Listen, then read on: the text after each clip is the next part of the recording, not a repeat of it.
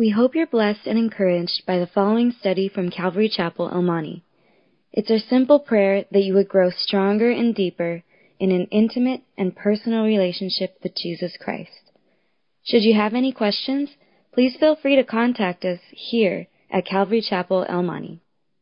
Up our Bibles to 1 Timothy chapter 5 as we continue our journey through this letter and we're learning the responsibilities we have as a church, these things are dictated to us and demanded not from the culture or the current Christian world. But we're going to see, I think, even today, that these are things that might surprise us, but they're the demands and the dictations from God and from His Word. Now, today we learned something that might be a bit surprising, and that is the responsibility the church has to support godly widows if their families aren't able to do so.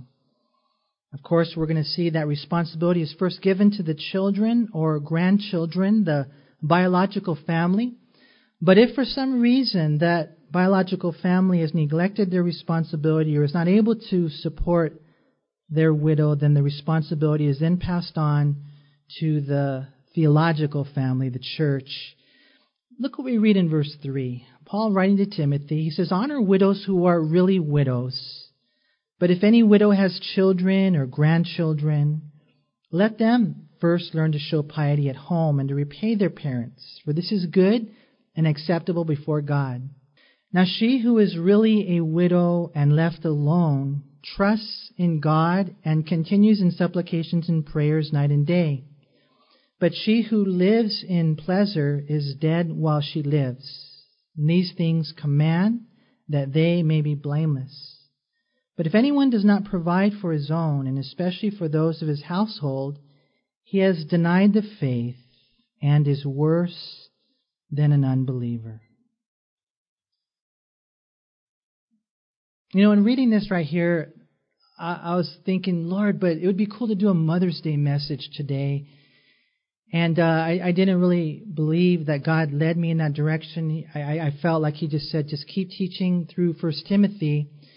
But like what we're going to study today is kind of cool, and it is good for moms. Uh, as a matter of fact, what we're going to study today basically says uh, that if dad dies, sons, daughters, take care of your mom. And I don't know about you, but I was thinking that might be a pretty good Mother's Day message. you know, I, I know sometimes I talk to my son and uh, he say, Dad, you know, I was, I was saying, hey son, you gotta get a job, you gotta support a family one day, so make sure you're getting ready now, and you know your responsibility, and you know we're praying for your wife and things like that. And he always tells me, Dad, the Lord's gonna come first. You know, the Lord's gonna come. You know, and, and it's true. You know, we're living in a world where just things are happening so so fast that the Lord might come, but you know what? He might tarry.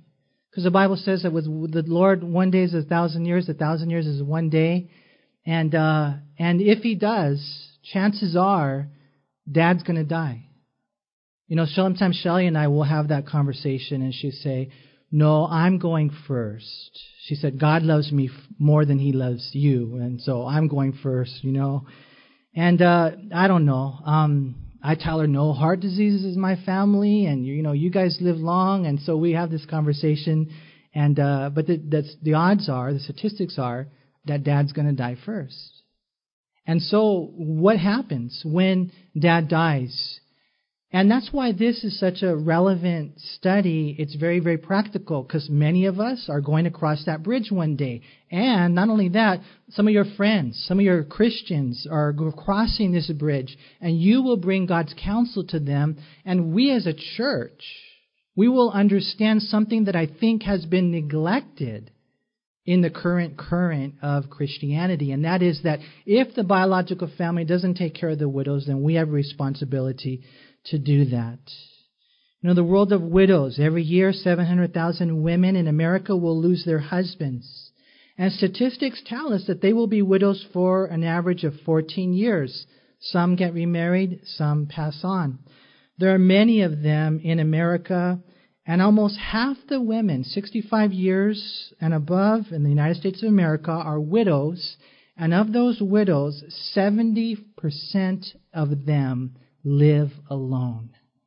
And so it's a very relevant study for us. One report showed that for the past 30 years or more, the rate of poverty among elderly widows in America is consistently three to four times higher than elderly married women. And so, in reading this today, I think we're going to see it's very practical and, of course, it's very spiritual.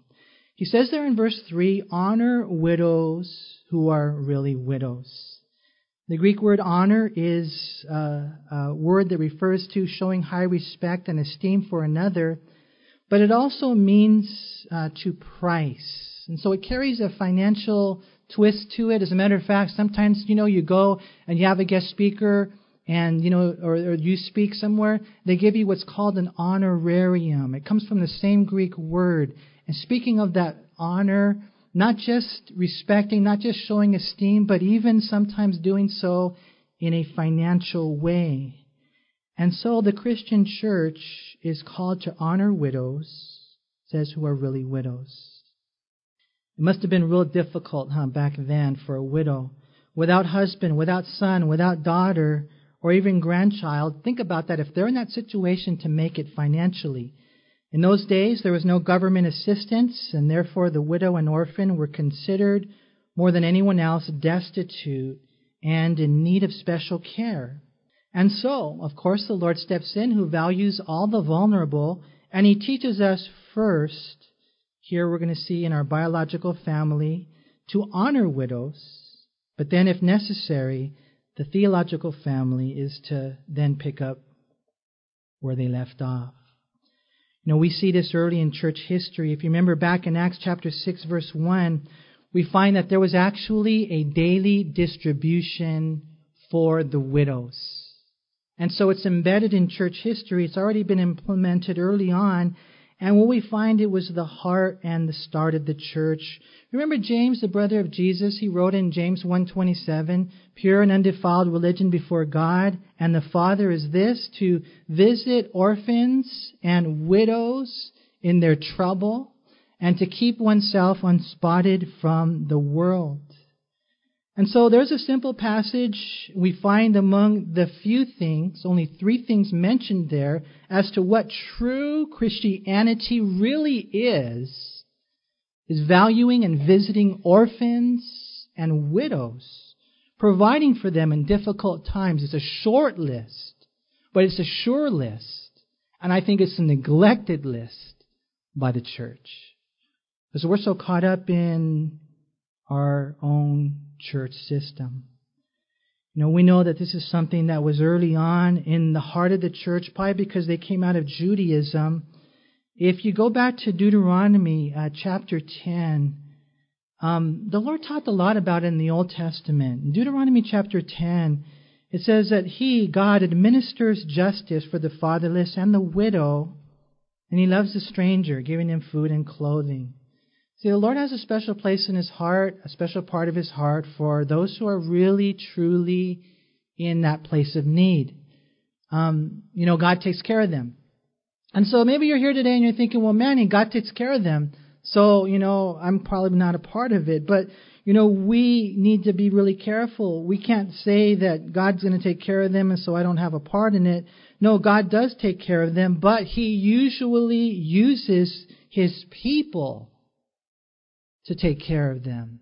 People who would be willing to learn and live His Word. You know, just as a quick side note, and looking at this, I want you guys to know that it doesn't have to be mystical. You don't have to hear some audible voice, Manny, take care of the orphan. I heard his voice. No, it's already written in God's Word. That's why Joshua and Caitlin are adopting an orphan in Cambodia because the Bible says we're to do things like that. Oh, no, no. You know what? These are things that are very, very practical. We have to check our heart. You know, Isaiah chapter 1, verse 17, God said, Learn to do good, seek justice, rebuke the oppressor, defend the fatherless, and plead for the widow. No, we're to plead for them. We're to provide for them.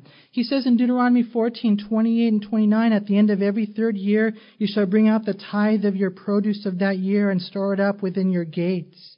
and the Levite, because he has no portion nor inheritance with you, and the stranger and the fatherless and the widow who are within your gates may come and eat and be satisfied, that the Lord your God may bless you in all the work of your hand which you do. You see, the early church, they right right away, think about that. A daily distribution for the widows. It was really there in the star in their heart because it, they had come out of Judaism, right? And it's something that we see is real religion. As a matter of fact, later we read in Deuteronomy 24:17, "You shall not pervert justice, do the stranger or the fatherless, nor take a widow's garment as a pledge." And so we need to be so careful in this area. Paul, right here in Timothy, think about this, okay, for you Bible scholars. He takes verse 3 all the way through 16, and he deals with widows. And so it must have been pretty prevalent in his heart. A good chunk of time and space to ensure that there would be benevolence for widows who are really widows. And we're going to see as we go through our text today that this responsibility begins with the children, but if that's not happening, it could come through the church family. And so look again in verse 3 honor widows who are really widows. But if any widow has children or grandchildren, let them first learn to show piety at home and to repay their parents, for this is good and acceptable before God. And so I don't know, you know, I mean, hopefully we all get raptured. Wouldn't that be cool? You know, uh, I mean, right now, let's, Lord, let's just do this, man. but you know, if he tarries, you know, dad might die. Your husband might die. And so what do we do then? How does it all work? And, you know, I know nowadays we have government assistance, but even in that, we're going to see there's more to it as far as the responsibility is for the children to honor their parents and to take care of them and provide for them. But, you know, if we cross that bridge, now we know exactly what to do. And the, and the Lord just, just lays it out for us. A widow is a man whose husband has died, and it's a difficult, difficult place for the weaker vessel to be. It's a very difficult place. You know, when you talk to sometimes these couples, they've been married for a long time. Long time, 20, 30, 40, sometimes 50 years. And then, you know, one of the dad dies. I mean, you know, hey, shake it off, mom. He's in heaven. Oh, it's not like that. You know, it can be difficult at times. According to the scriptures, if the children or grandchildren are alive and old enough, they are to be the ones to take care of them in many ways and, and to repay them. They need to learn, notice what it says right there, let them first learn to show piety at home and to repay their parents. The Greek word piety, it means to act uh, with reverence. The dictionary defines it as a quality of being religious or reverent. And this spirituality, this piety, this reverence, he says, must begin at home. It must begin at home. You know, we have to guard ourselves against it beginning at church, where you're one person at home and you're a different person at church, and you put on a show. God says, no, the piety, the religion, the reverence, it, it begins at home. And let me tell you something if it doesn't start there, then it's not going anywhere. Because you come to church and you lift your hands, and God sees what's really going on. And so He says, it's got to begin at home. Our priority should be our piety at home, first with the family. And yet it's sad to say, and it's sad to see, that oftentimes piety is not found in the family, it's not shown in the home, it's shown elsewhere but not there, and we end up with, you know, a retarded religion, an incorrect Christianity. And I just pray that in looking at that simple verse, man, that we know it's got to be real. It must be first and foremost with the family. It's got to be something that we have in our home. If dad dies, the children are to take care of their mom if her children can't or don't or are dead, then the grandchildren are to take care of grandma if they're old enough. And it's pretty much that simple. Now maybe you're here and you're thinking, yeah, but you know what, Manny? You know, my my my mom is a widow and she has more money than I do. Because you know, so man, shouldn't she take care of me? Okay, well, I know there are situations like that. Even I remember my uh, my mother-in-law. She had more money than we did, and so she she was so cool. She would always buy me a carne asada burrito after church, man. Always. She took care of me. But you know, if they don't have that the financial stability, the children have to pick it up. But even if they do, we're going to see in the word provide that there is this whole concept of caring and considering them, thinking of them. See, and it's this whole beautiful picture of honoring our parents. Someone says, well, now things are different. Now they have widows' pensions and Social Security, and it's true. You know, we have all that, and God can take care of them through such means, but you as a child, keep an eye on them, care for them, remember them, give them a call, give them a visit. It's important to know these things. Ephesians chapter 6 verse 2, it's still there. Honor your father and your mother. It's in the New Testament, right? Verse 3, it says uh, that if we honor our parents, we're going to have a long life in the land. And what we find, look at this right here. It says, For this is good and acceptable before God. You know, and isn't that what it's all about, you guys? I want to know what's good. I want to know what's acceptable to you, Lord. I want to know what's good to God and acceptable to the Almighty. And that's how church is. We come to church service and we learn, we read the Bible and we learn. Ephesians chapter 5 verse 17 says, Therefore do not be unwise, but understand what the will of the Lord is.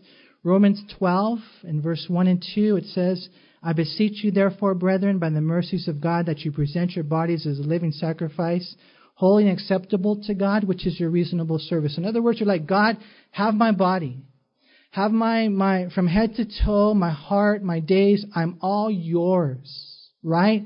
But then he goes on to say, and do not be conformed to this world, but be transformed by the renewing of your mind, that you may prove what is that good and acceptable, there it is again, and perfect will of God. And, and this is, and this is what we find. You know, I know some of you here, and, and even sometimes on Mother's Day, and, and just, I don't know, this whole setting, it can be difficult because you're like, man, my parents aren't alive anymore. Or I don't even know, you know, my mom or my dad or whatever, you know. I'll bet though, even though that's a difficult thing for you to experience, you would probably be the first to say, You mean to tell me you still got your mom? You still got them?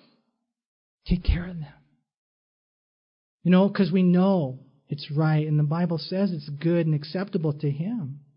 See, one of the dangers, and, I, and I'll be the first to admit, you know, getting, being involved in ministry and, and just having this whole church life, the whole current of cultural Christianity will oftentimes try to ruin your primary responsibility to God and His people. Why? Because you do, you know, church ministry, so to speak.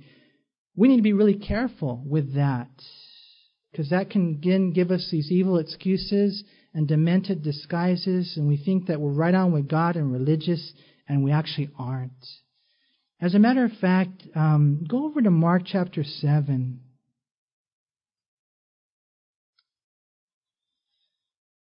It says in verse 1 that the Pharisees and some of the scribes came together to him. They, they came to Jesus from Jerusalem now, when they saw some of his disciples eat bread with defiled, that is, with unwashed hands, they, they found fault. For the Pharisees and all the Jews do not eat unless they wash their hands in a special way, holding the tradition of the elders.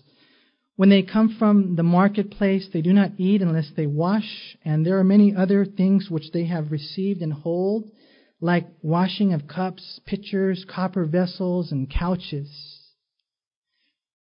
You know, the, the Pharisees, they were like, you know, the religious guys, man. They were they were there a lot in the temple and they had the special wardrobe and you know, they were the separated ones.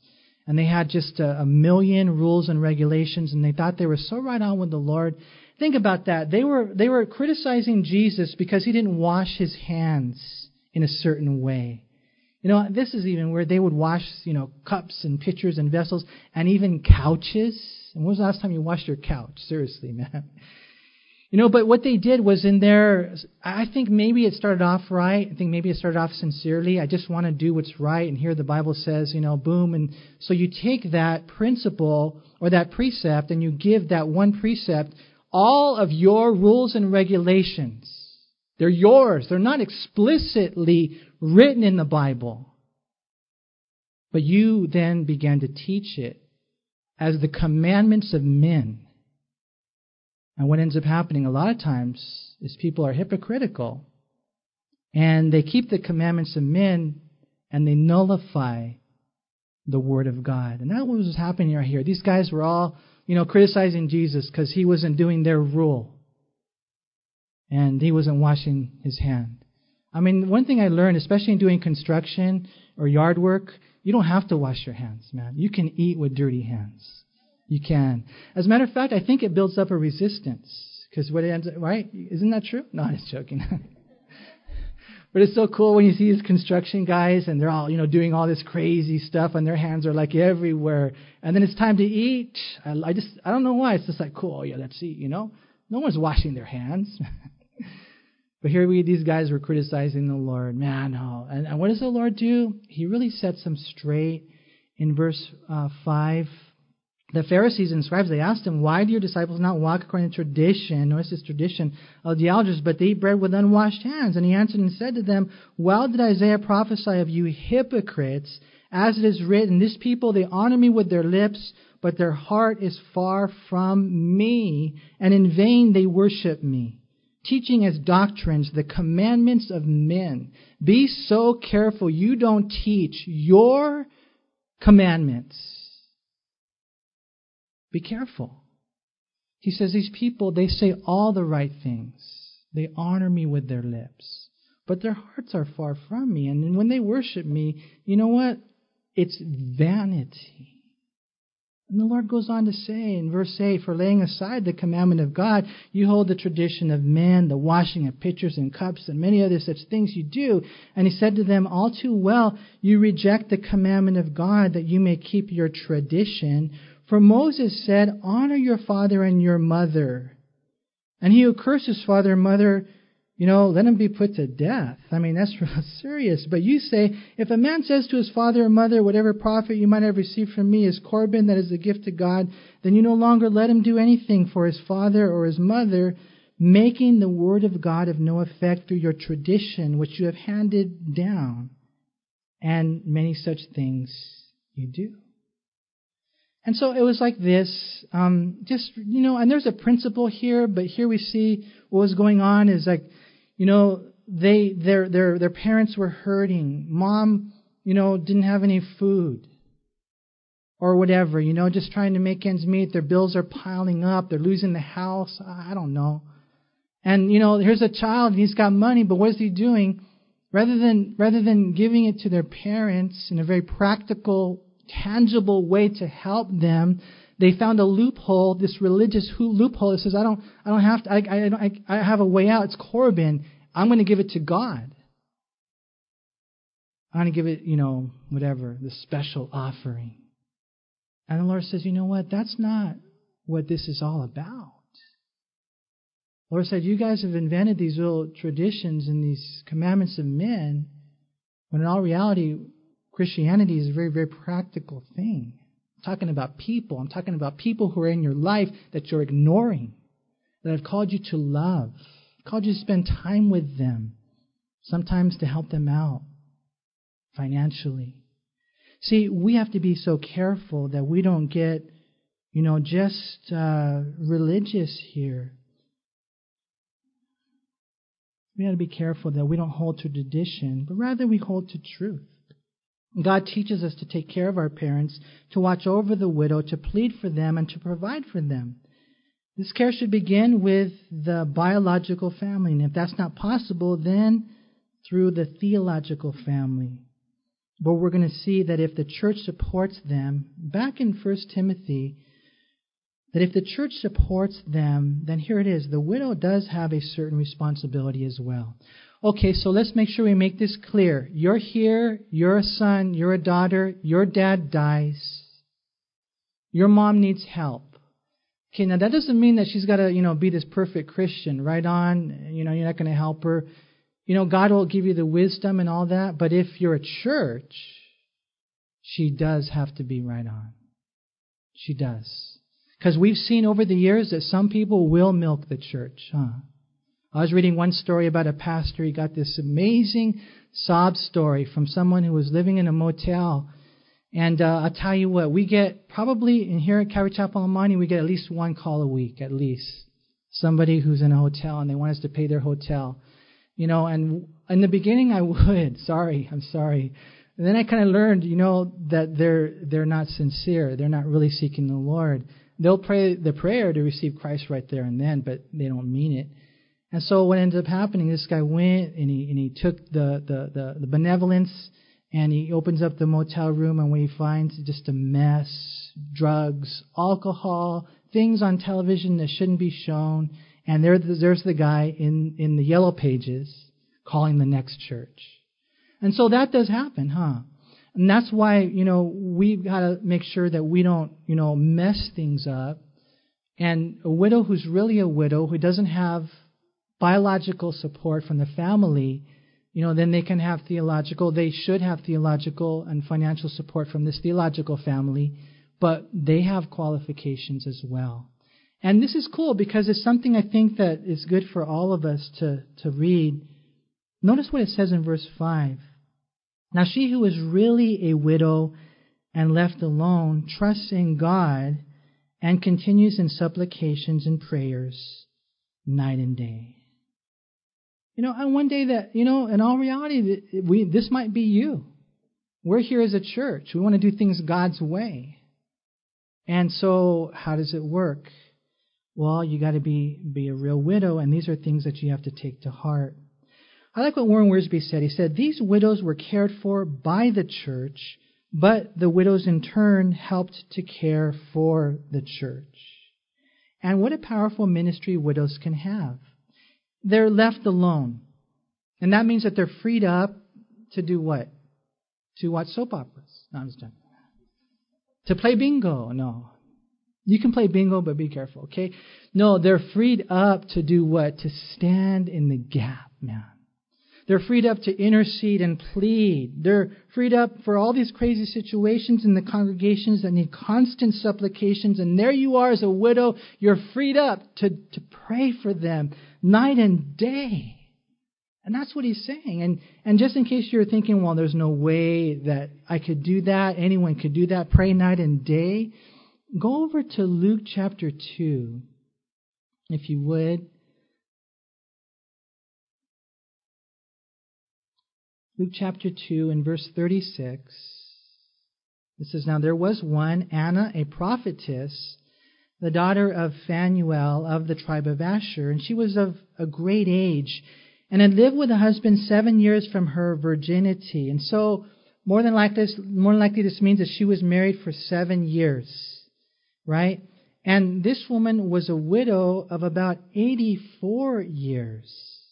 But notice what she did. She did not depart from the temple, but served God with fastings and prayers night and day. See, and that, that's God's calling if you ever come to that place. And we're going to see later on as we go through 1 Timothy 5 that the younger ones, it's good for, for you to be married.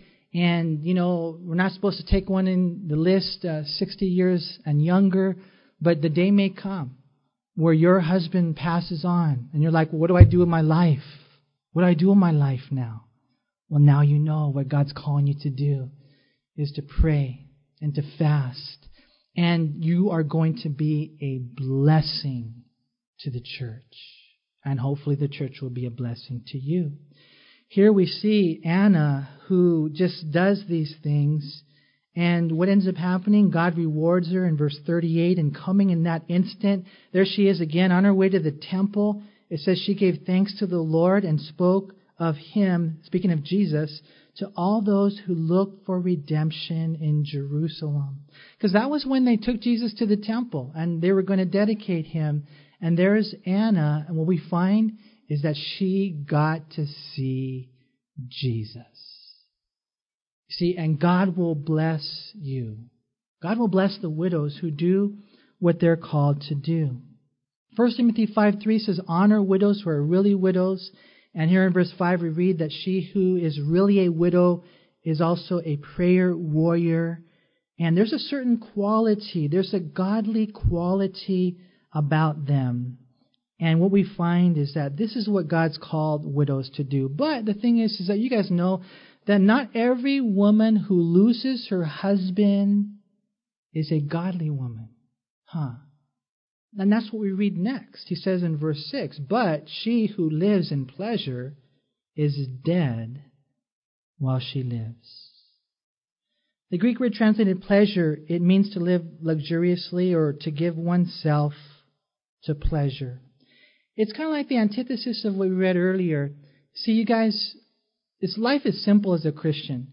Either you live to please God or you live to please yourself.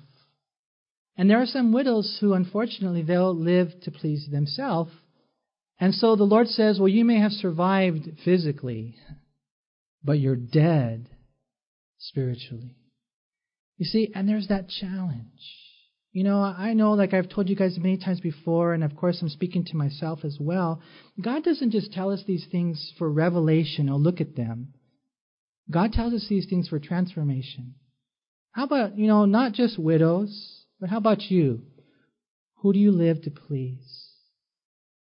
Is it the Lord? Is it really the Lord? Or, or is it yourself? James chapter 5 verse 5 uses the same Greek word. You have lived on the earth in pleasure and luxury. You have fatted your hearts as in the day of slaughter. You see, it's not good. And Paul tells Timothy that widows who live for only themselves, they might be a physical survivor, but they are not alive spiritually. And we see this happen frequently in the Bible. The prodigal son was described as being dead while he lived in Luke 15:24, and the Bible says this that the wages of sin is death. If you're here today and you don't know Jesus Christ as your Lord and Savior, you know, and uh, sometimes on Mother's Day we'll get visitors, um, and you know, my heart goes out to you especially. You know, I mean, I think it's cool that maybe you're here to to please your mom. You know, because she said, "This is all I want, an iPad, and you come to church. That's it." You know.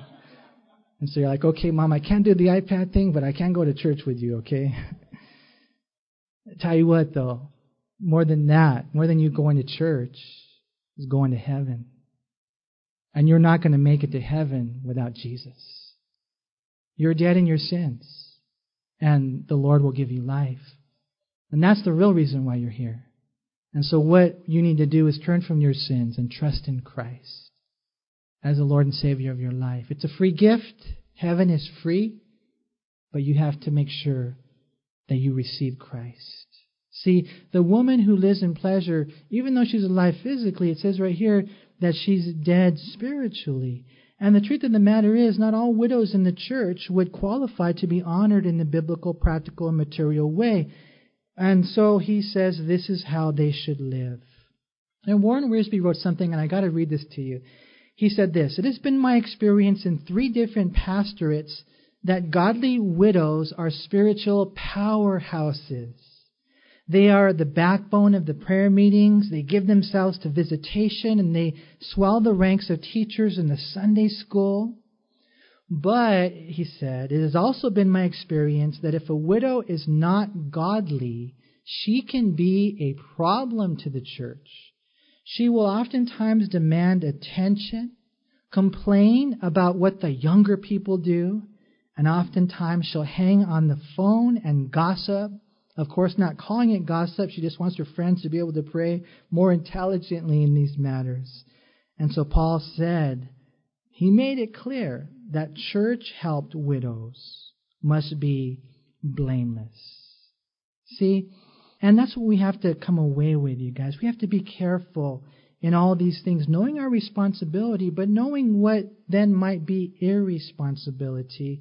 And so Paul tells Timothy there in verse 7 and these things command that they may be blameless. And that was his responsibility. We see it in chapter 4, verse 11. We'll see it again in chapter 6, verse 2, that Timothy was just to teach these things. That was his responsibility. And here we see that he wants, Paul wants these widows, probably in reference to the widows, to be blameless. Of course, he also wants the churches to be blameless, as well as the children. And so we read one more verse, in verse 8. He says, But If anyone does not provide for his own, and especially for those of his household, he has denied the faith and is worse than an unbeliever. And so there you are, and you're a Christian, and your dad dies, and your mom needs help, but you don't help her. You don't help her financially. You don't help her emotionally. You don't help her spiritually. You don't care for her. You don't think of her. You've got different responsibilities now. Then God says, You, my friend, have denied the faith. And you, it's heavy. He says, You're worse than an unbeliever. And it's a heavy, heavy precept that has different applications for us. It's a heavy verse for children, for sons especially, daughters, and of course it's very applicable to husbands and fathers, especially those who claim to be believers. You know, the Greek word translated provide, and that's an interesting word, pronoeo. It does mean to provide for materially and financially, but at the core of its meaning, it means to take thought for. It means to care for. And so, if a child doesn't do this for his mom, a husband for his wife, a father for his children, then the father, then the Bible says he has denied the faith and is worse than an unbeliever. See, right there again, if anyone does not provide for his own, and especially for those of his household, and so I think that obviously includes kids with their mom, maybe dad sometimes, depending on the situation. Um, definitely applicable to husbands providing for their wives, dads providing for their children. It's a heavy verse. It says right there that if you haven't done these things, then you've got some serious consequences. William MacDonald said, Such a person is worse than an unbeliever for the simple reason that many unbelievers show loving care for their parents. How many of you here, you probably know some non believers who really care for their parents, huh? In a very tangible way. You know, some of the unbelievers, man, they put us to shame at times, but also a Christian can thus bring reproach on the name of the Lord Jesus Christ in a way that an unbeliever can't. And so there you are, you're neglecting your responsibility.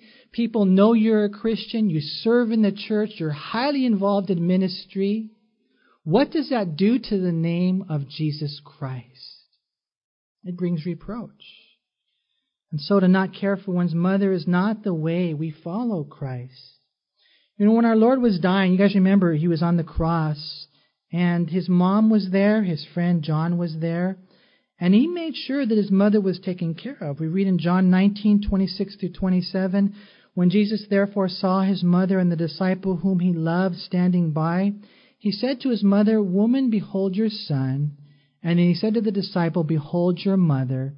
And from that hour, that disciple took her to his home. You see what the Lord is doing there? Is he's providing for his mother. Now, Jesus had other brothers, but they weren't believers. And so there's so much here, financially, spiritually, taking care of his mom. Now, unfortunately, some Catholics will look at that and they say, see, Jesus made Mary the mother of us all. No, that's not what he did. He's just taking care of his mom, that she has a place to stay. John, look at her as a mom now. Mom, look at him as a son now. And we we need to do the same. See, God sees and people are watching and we got to, you know, answer to whether or not we're following the Lord and living like the Lord and what kind of witness am I leaving. See, if a man doesn't provide for his own, he says right there, and especially those of his own household, especially his immediate family, then he's denied the faith and is worse than an unbeliever. And do you guys see what's going on there? All of us men here, do we see what's going on? You know, and my son, he's 17 years old, and and we're living in a world now where, um, you know, the economy is tough, huh?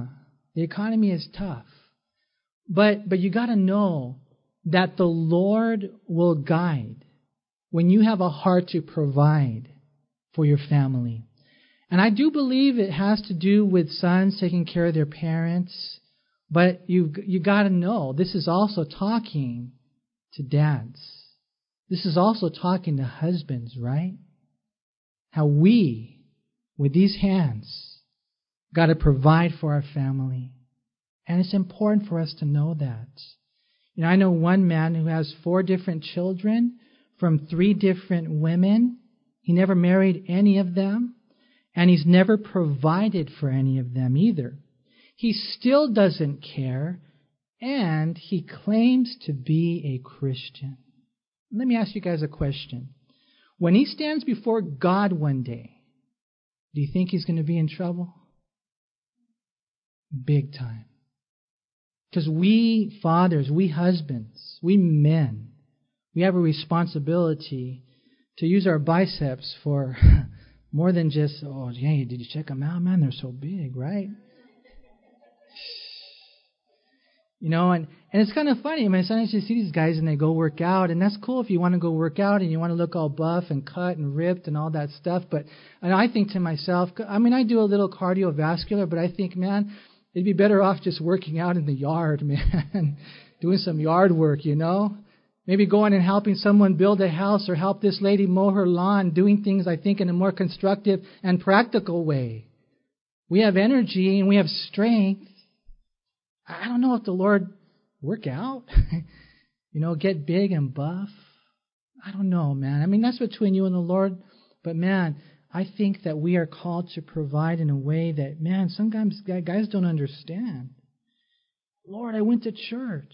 Yeah, but you didn't provide for your kids.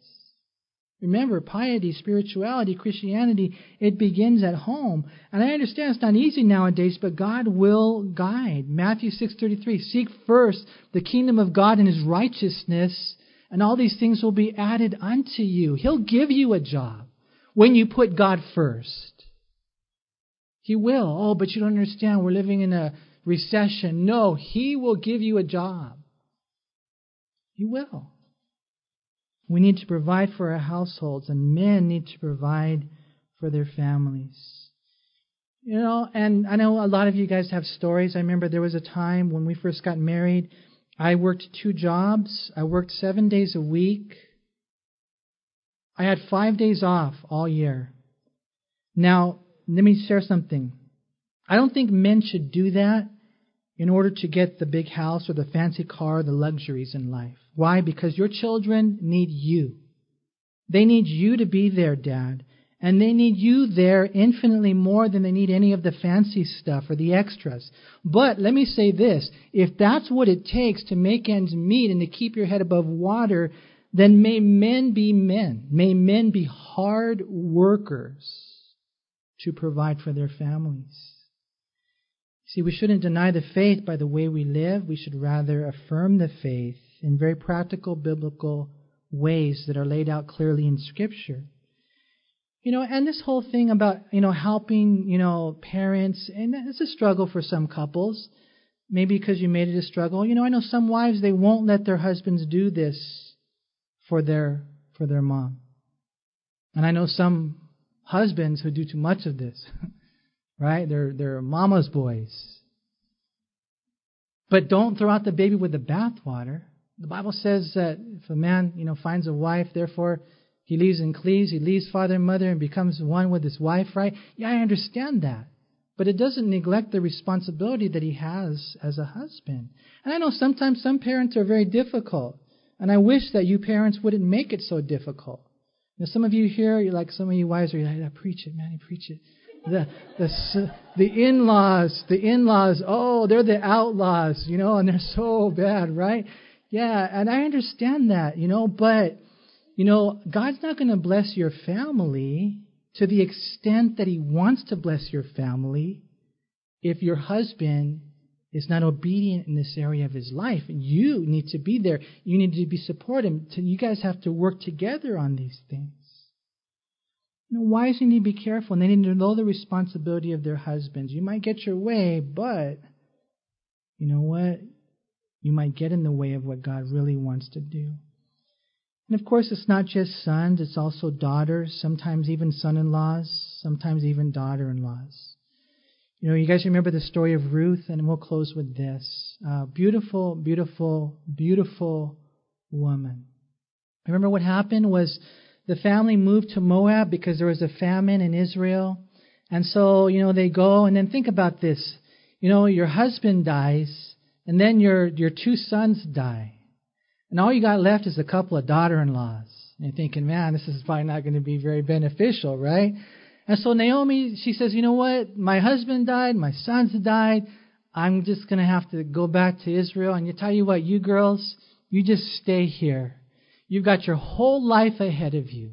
You know, get married, have a family, take care of yourself. And so Orpah, you know, she she kissed, you know, Naomi and she said, "Okay, I'll, I'll go live my life." But what does the Bible say? Ruth, her daughter-in-law, she clung to her. You know, and this whole thing about what we're talking about right here, tell you what, with daughter-in-laws, that's where it can be very challenging. But Ruth, she was so much like the Lord. And she clung to her. And she said, Don't make me go away. She said, Your people will be my people. Your God will be my God. Where you die, I will die. And there will I be buried. The Lord do so to me, and more also, if anything but death parts you and me. And what ended up happening? Ruth went back and she provided for her mother in law. And she went and she started gleaning in the fields.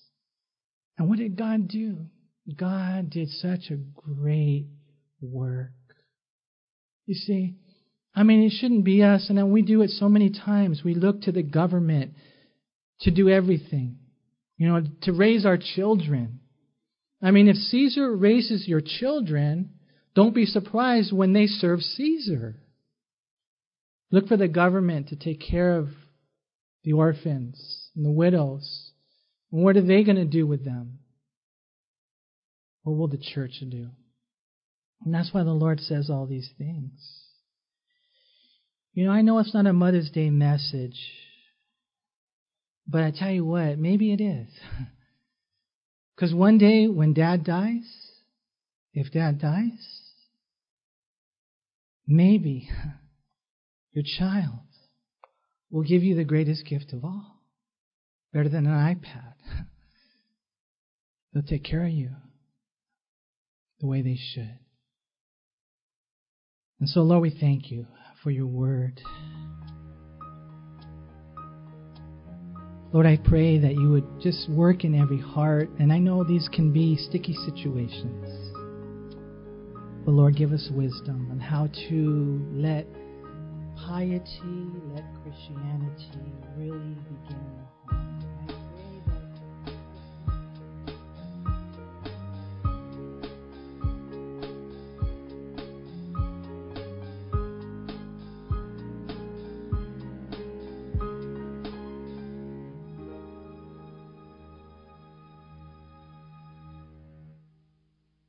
We hope you were encouraged by this study. If you have any questions, please call us at Calvary Chapel El Monte at air code 626 454 3414. Remember that Jesus loves you.